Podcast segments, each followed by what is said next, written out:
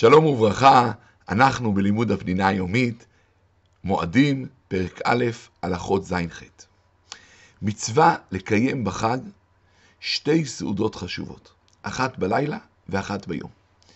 ובעצם הסעודות האלה הן מבטאות את קדושת החג, שהרי על כל החגים ועל השבת נאמר מקראי קודש. אמרו חכמים, במה אתה מקדשו? במאכל, במשתה ובכסות נקייה.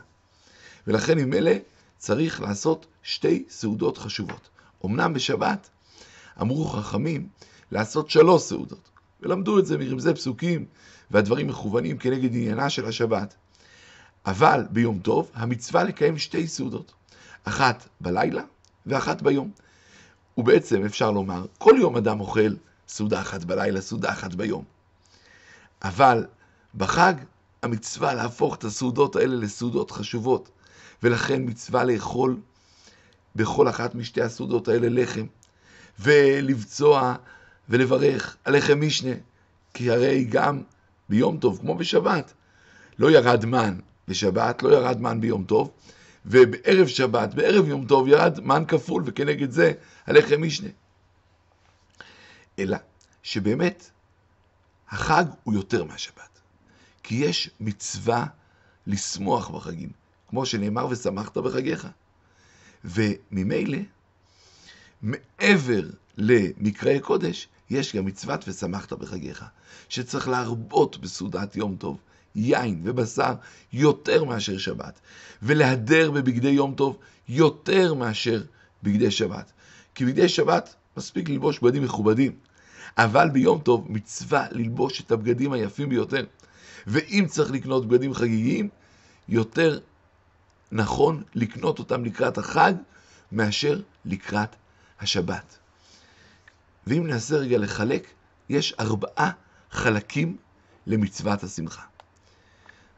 עיקר המצווה, לעשות דבר מיוחד שיש בו שמחה יתרה, שיקרין שמחה על כל החג.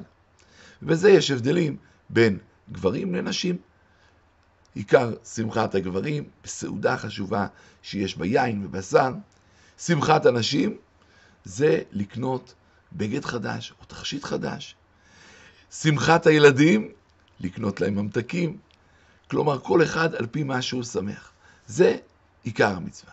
דבר שני, כמו שכבר אמרנו, חגים נקראים מקראי קודש, מצווה לקדש אותם בסעודות טובות ובגדים יפים, וכמו שהסברנו, ביום טוב דרגה אחת מעל השבת.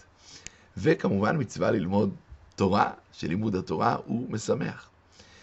דבר שלישי, כל דבר שאנשים רגילים לשמוח בו, שירה, ריקוד, טיול, מצווה למי ששמח בו לעשות. והחלק הרביעי זה להיות במצב רוח טוב, של שמחה, קורת רוח, להימנע מדברים מצערים, ולכן גם יש איסור להתאבל, להספיד, להתענות. השמחה צריכה להיות בחג ולא בדבר אחר. לכן אמרו חז"ל, לא נושאים נשים במועד. לא מתחתנים בחג. למה לא? דרשה מעניינת של חז"ל, ושמחת בחגיך ולא באשתך. כלומר, שאדם נושא אישה, השמחה המיוחדת שלו היא באישה, והחג יהפוך להיות משני וטפל. אבל מותר להתחתן בערב חג, ואחרי זה ששבע הברכות יהיו בחג. זה מותר. למה?